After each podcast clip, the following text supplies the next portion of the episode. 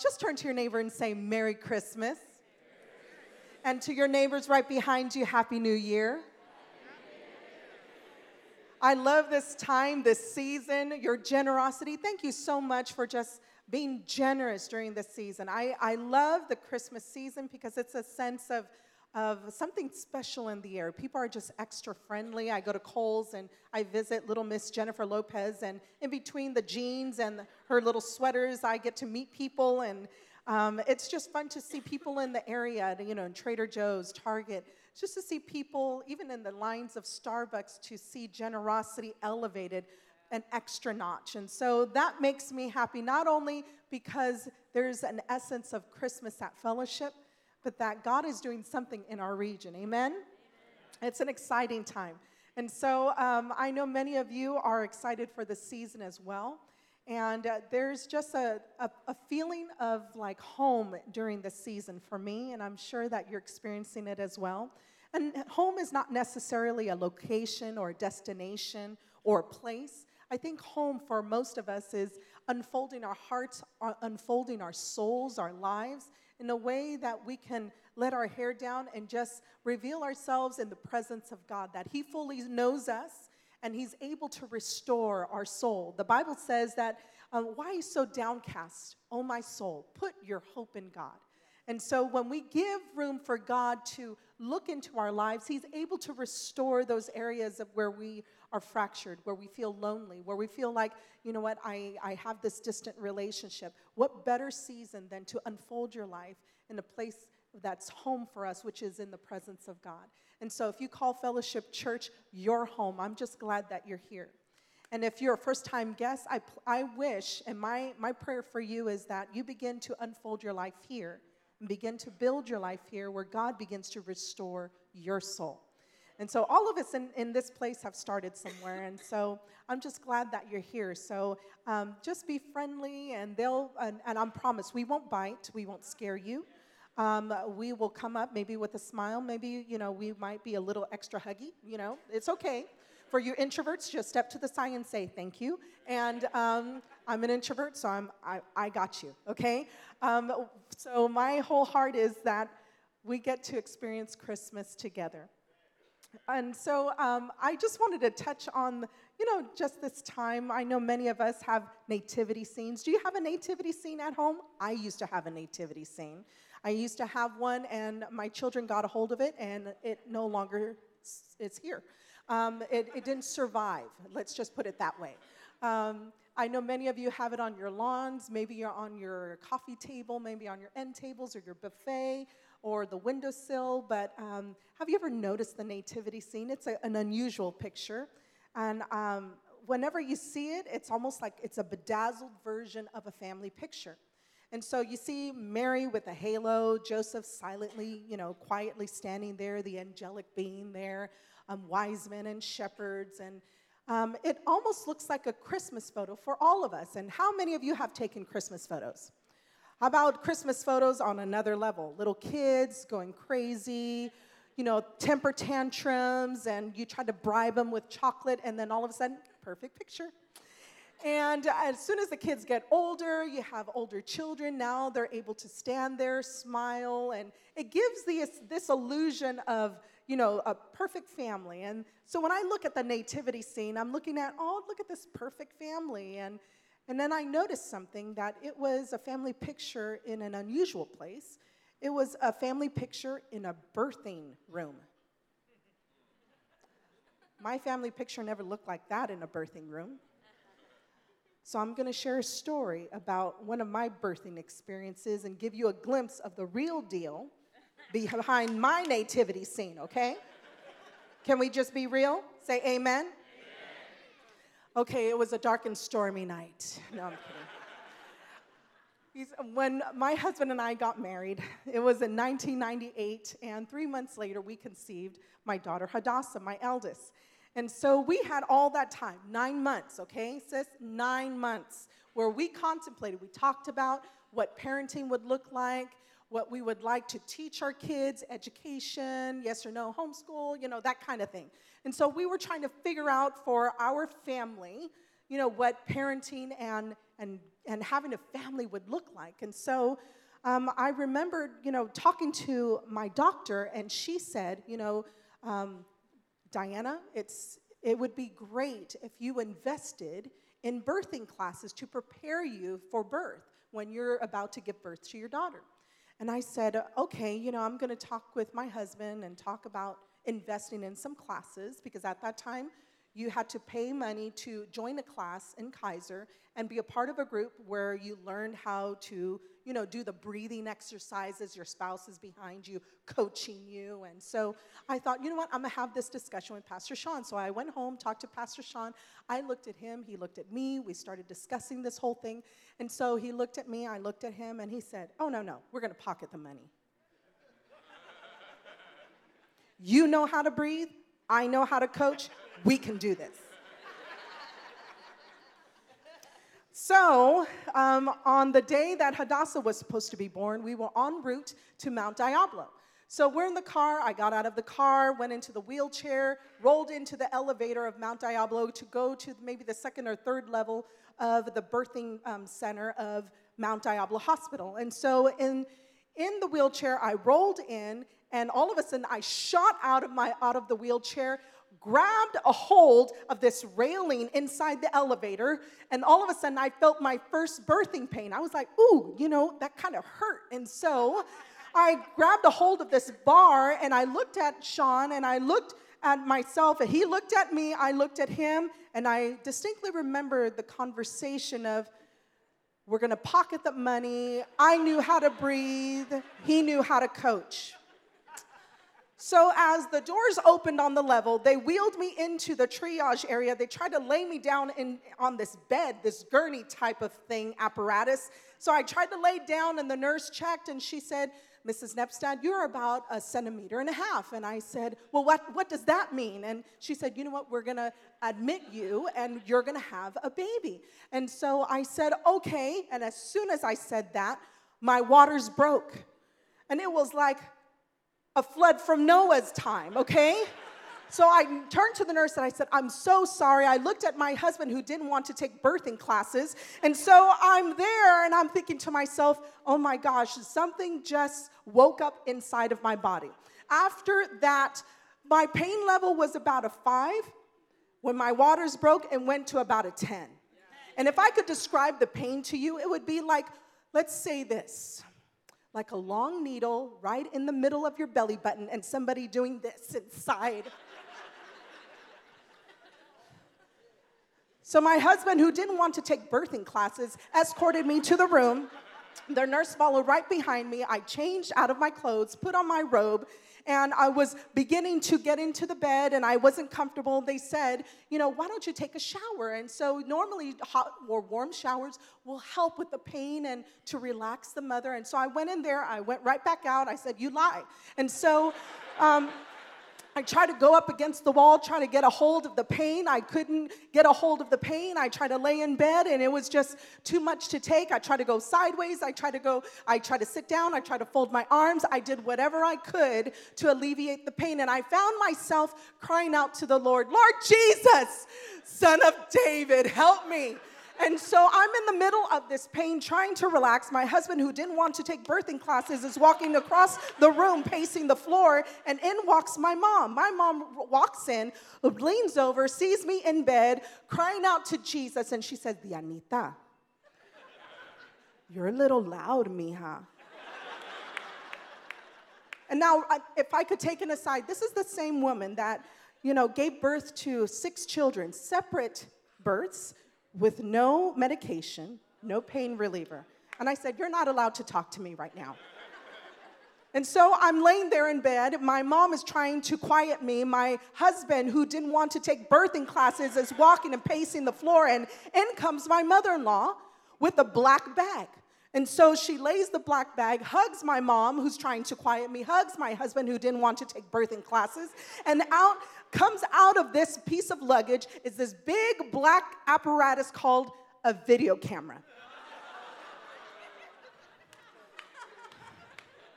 And I turned to my husband, who didn't want to take birthing classes. I said, What is that? And he said, Oh, that's a video camera. Now, I'm to take another aside and, and explain to you. Now, this is my husband, Pastor Sean, your pastor, is the kind of guy who archives every moment.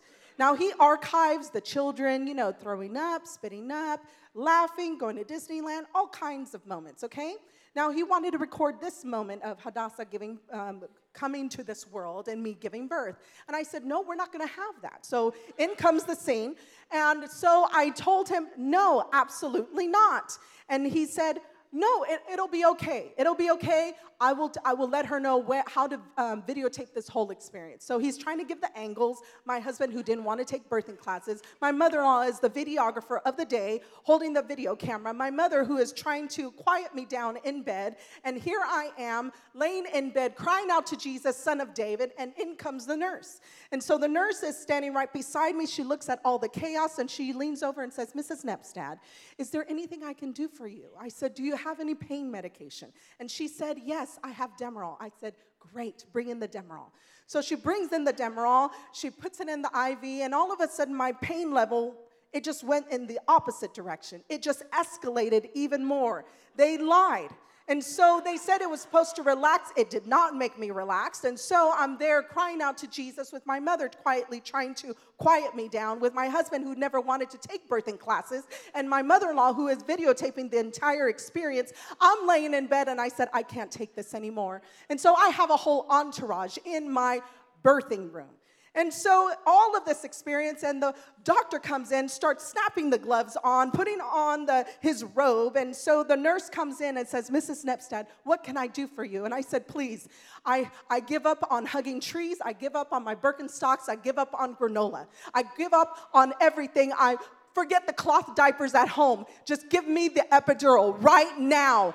And so she looked at me, I looked at her, she looked at me again, and she said, Mrs. Nepstad, it is too late. You cannot have an epidural. I said, I can't do this. I started to cry, crying out to Jesus. My mother in law is there uh, videotaping the entire experience. My husband, who didn't want to take birthing classes, and there my mom is trying to quiet me down. And so she looked at me, I looked at her, she looked at me, I looked at her. The nurse said, Mrs. Nepstad, you suck it up right now. You're gonna do this thing. I looked at her and I said, You're right, I will. So we had this moment. I'm laying in bed, and out comes Hadassah in three to four pushes.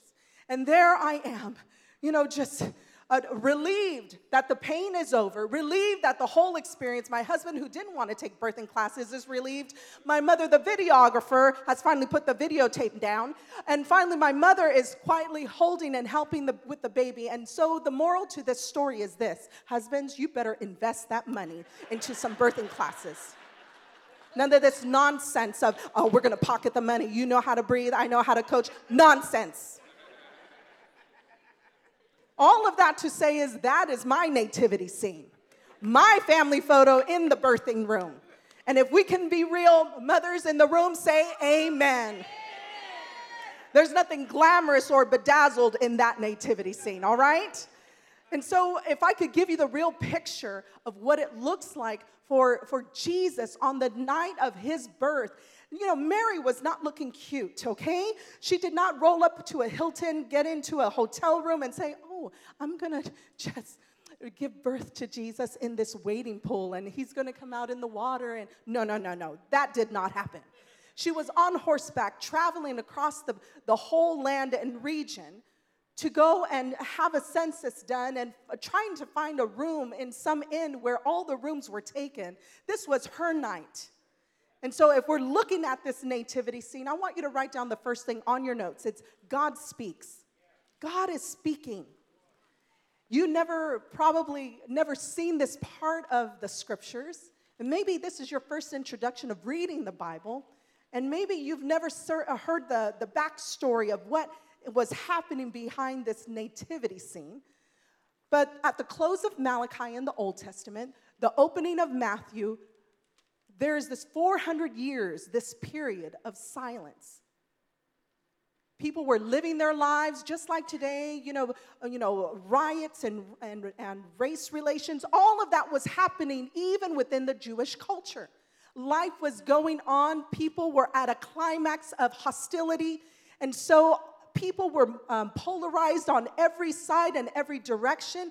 And God was not speaking to one prophet, one person, one teacher, one preacher. There was silence. But don't underestimate God's voice, He's always working.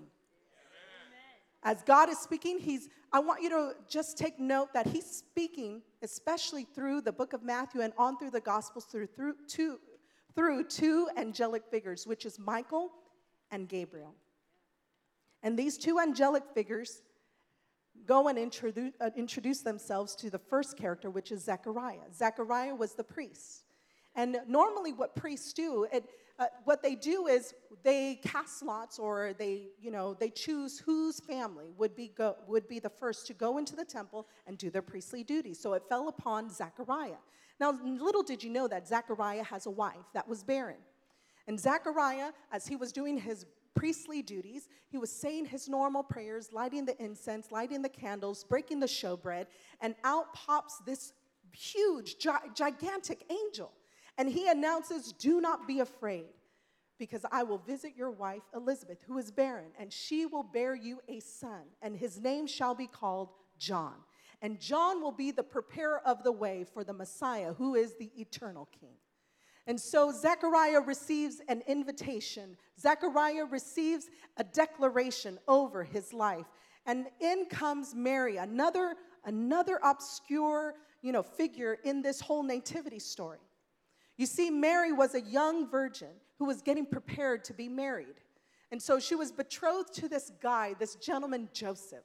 And so she's getting ready, and out comes an angel and appears before her and says, Do not be afraid. What's up with these angels saying, Do not be afraid? I'm gonna be flabbergasted, might wet my pants.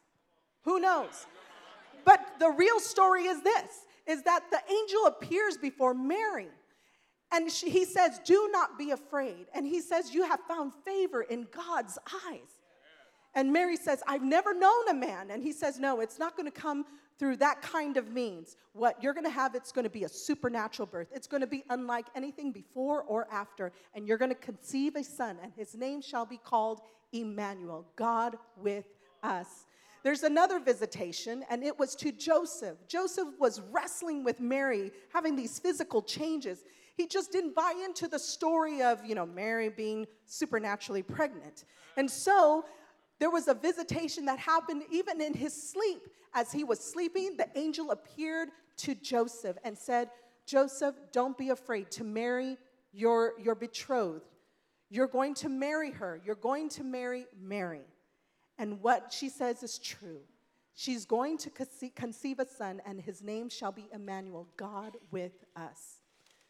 So you see, Mary and Joseph, they go on this, on this journey. They're, they're wedded. They're, she's nine months pregnant now, and she's going through this journey. They go to a political census. They leave their region to go to another region.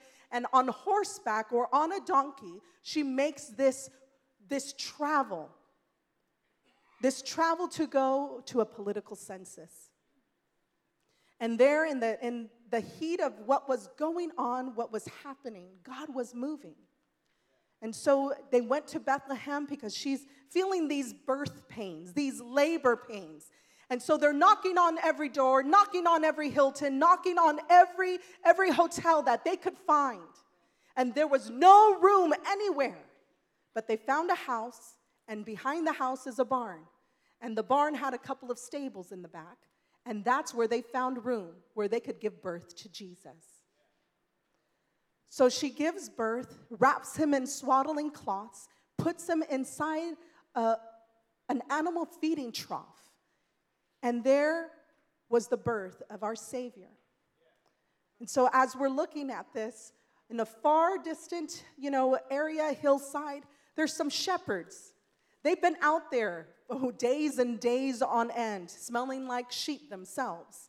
And so, you know, perspiration, sheep, they're gathering, they're moving sheep, they're herding sheep, and all of a sudden, an appearance of angels go before them.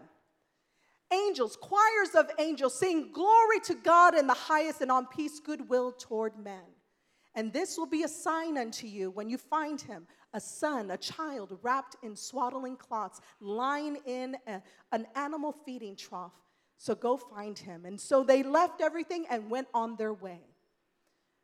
But as this was going on, in a far distant country, the wise men, they're called magi, not necessarily three as you would expect, but they're a group of 10 to 12 men, well learned men, learned in poetry and literature. And these men were political officials, and so they would map and chart stars. And one night, like every other night as routine, they would look out, but they noticed something unusual an unusual star. A star that was gleaming really brightly over the area of Israel. And all of a sudden, something triggered in their brain. And it was a prophecy of Balaam, and it's found in the Old Testament. And they recalled this, and we're going to look at it. Numbers chapter 24, verse 17. It says this I see him, but not now. I behold him, but not near. I, a star shall come forth from Jacob, a scepter shall rise from Israel, and shall crush through the forehead of Moab and tear down all the sons of Sheth. In other words, there is going to be a birth, and he is the eternal king and once and for all, he will end sin and iniquity. And so many of you don't know that Jesus was the prophesied eternal king. He would be the prophesied man who would come on the scene to be called the king of the Jews, who will once and for all end sin on this planet so everyone can come to faith through him because he is the way. And so, as we see here in Numbers, I want you to write down the next thing prophecy is fulfilled. We hear about prophecy, we hear about foreshadows of the future. It's a real thing. The Bible talks about it. And so, prophecies are actually declared by prophets. If I can tell you what prophets and the roles of prophets are, they're not fortune tellers, they're not palm readers, they're, they do not set up a shop in Brentwood in a house and say, you know, come call me, psychic hotline 1 800, I can tell you. No, it's not that way. Prophets only declare the word of God and the unfolding plan of God. And so, as we see here, we're going to look at Matthew chapter 2, verses 1 through 8. It says here Jesus was born in the town of Bethlehem in Judea during the time when Herod was king, when Jesus was born, some wise men from the east came to Jerusalem and they asked, Where is the baby who was born to be the king of the Jews? And we saw his star in the east, and we have come to worship him. And when the king heard about this, he was troubled, as were all the people in Jerusalem. Herod called a meeting of all the leading priests and teachers of the law and asked them where the Christ would be born. And they answered, ah, In the town, we see in the town of Bethlehem in Judea the prophet wrote about this in the scriptures. I believe it's in Micah chapter 5, verse 2, and they said this But you, Bethlehem, in the land of Judah, you're not just an insignificant village in Judah. A ruler will come from you who will be like a shepherd for my people Israel. Then Herod had a secret meeting with all the wise men and learned from them the exact time they first saw the star. And he sent the wise men to Bethlehem, saying, uh, Look carefully for the child, and and when you find him, Come tell me so I can worship him too. And so today we're going to see about stars and of men. Stars and of men. Number one, I want you to write down they saw. They saw. Who saw? The wise men, the magi, these political officials who were learned in poetry, science. They were the first scientists, the first alchemists, they were the ones who were learned in poetry, science, mathematics, and they would be called upon whenever they needed counsel. They would be called upon when a kingdom or a ruler would ask for wisdom and guidance. And so these men, they saw something unusual that night, and they saw this Matthew chapter 2, verses 1 through 2. Jesus was born in the town of Bethlehem in Judea during the time when Herod was king. When Jesus was born, some wise men from the east came to Jerusalem. They asked, Where is the baby who was to be born, the king of the Jews? We saw his star in the east and have come to worship him. You see, these are unlike any other men, these were political officials. These were men of stature, men of reputation, men who gathered together and would discuss and have dialogues about prophecies, about literature, poetry. These were men that were called upon on any occasion at, at the whim of the king to ask for their wisdom and guidance. And so these men saw an unusual star that evening in the east hovering over Jerusalem and Israel. These men noticed something unusual.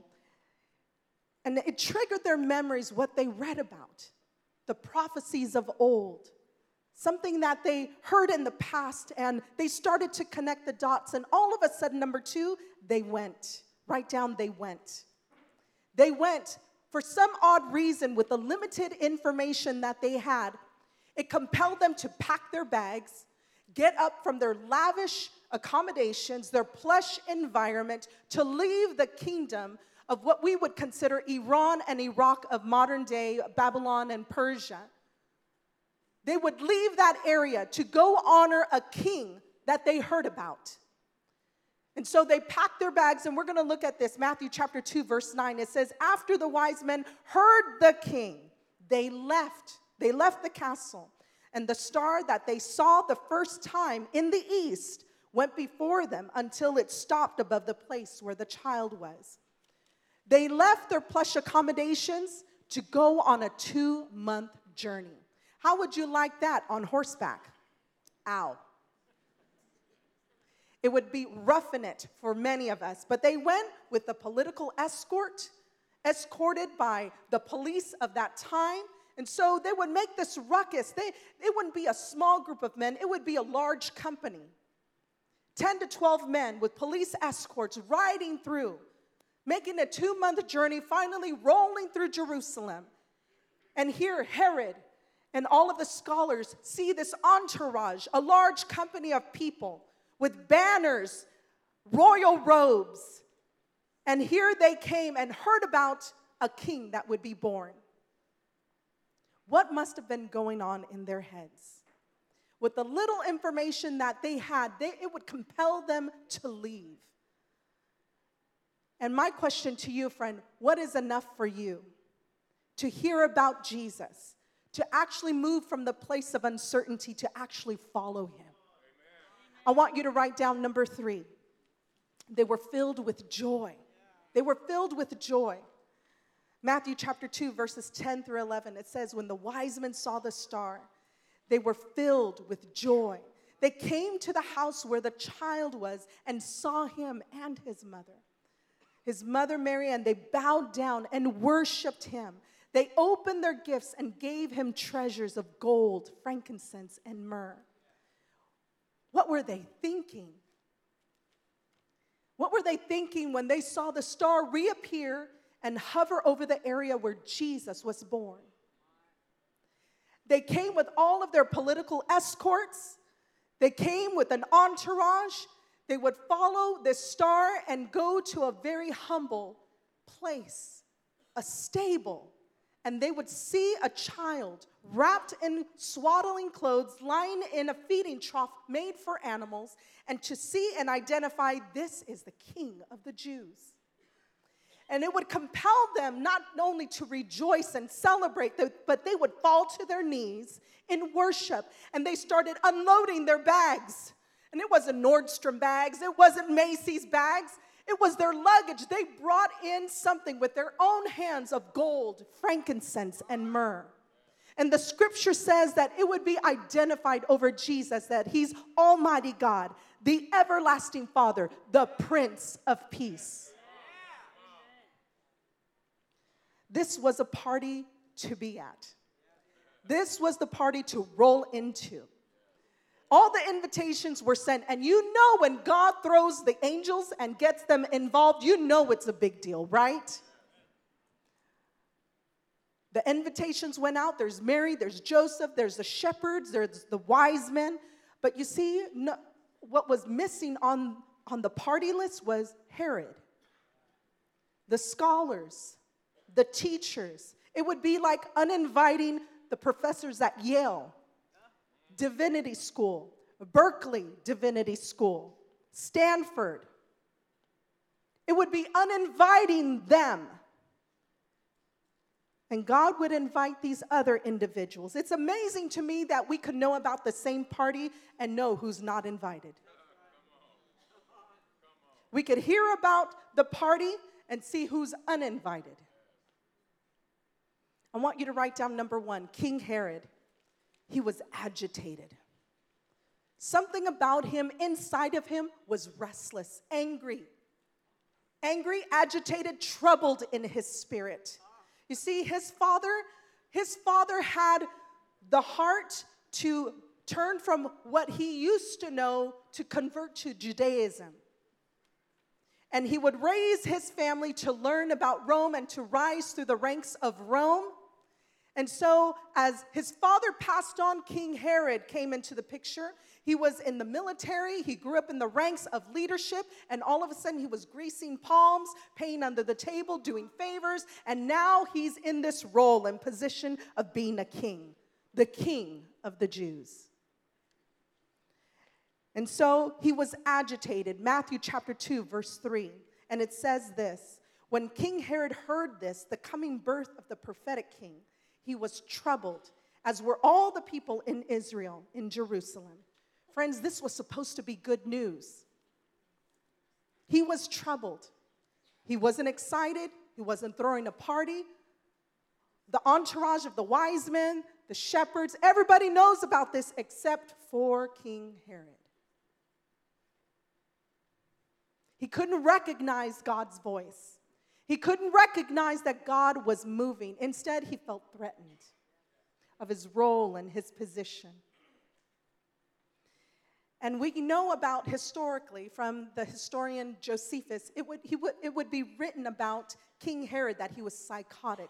He drew himself to madness because he could not get away from being suspicious of other people, suspicious of people playing power moves over his own role and position.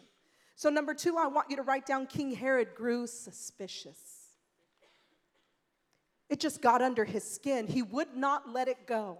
It was the topic of conversation. It was the topic of every every in, interlude, every interaction. He was just suspicious of even his own family. Matthew chapter 2 verses 4 through 5 and 7 and 8.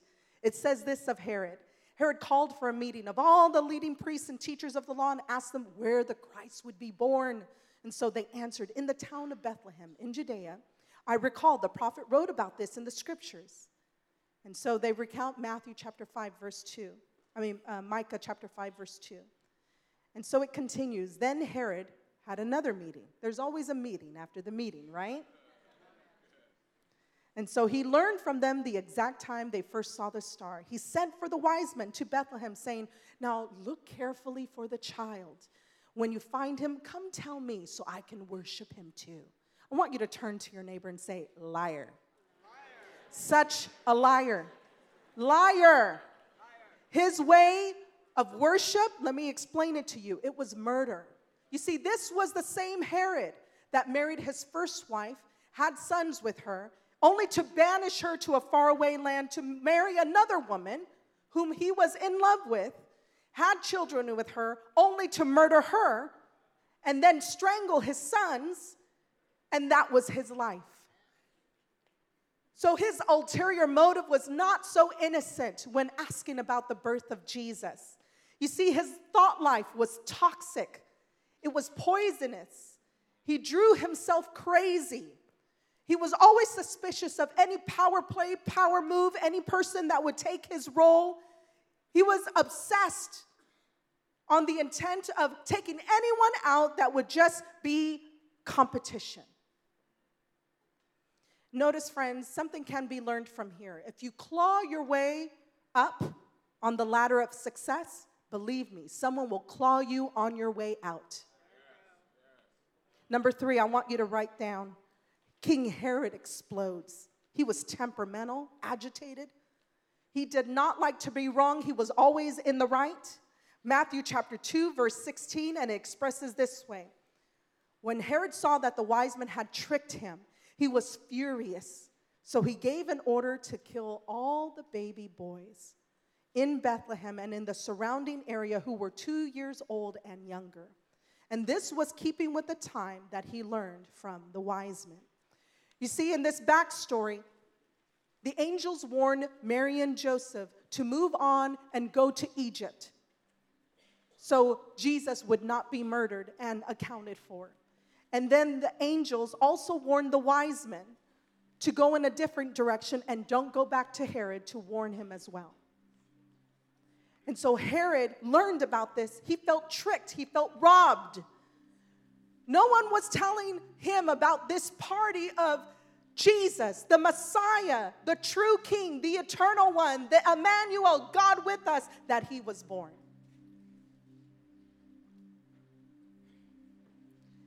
It's, it's interesting to me, people, how low people can go to preserve their role in life. Here, Herod couldn't even recognize God moving, couldn't even recognize God speaking, couldn't even recognize what God was doing. All he wanted to do and was bent on was to murder the Son of God.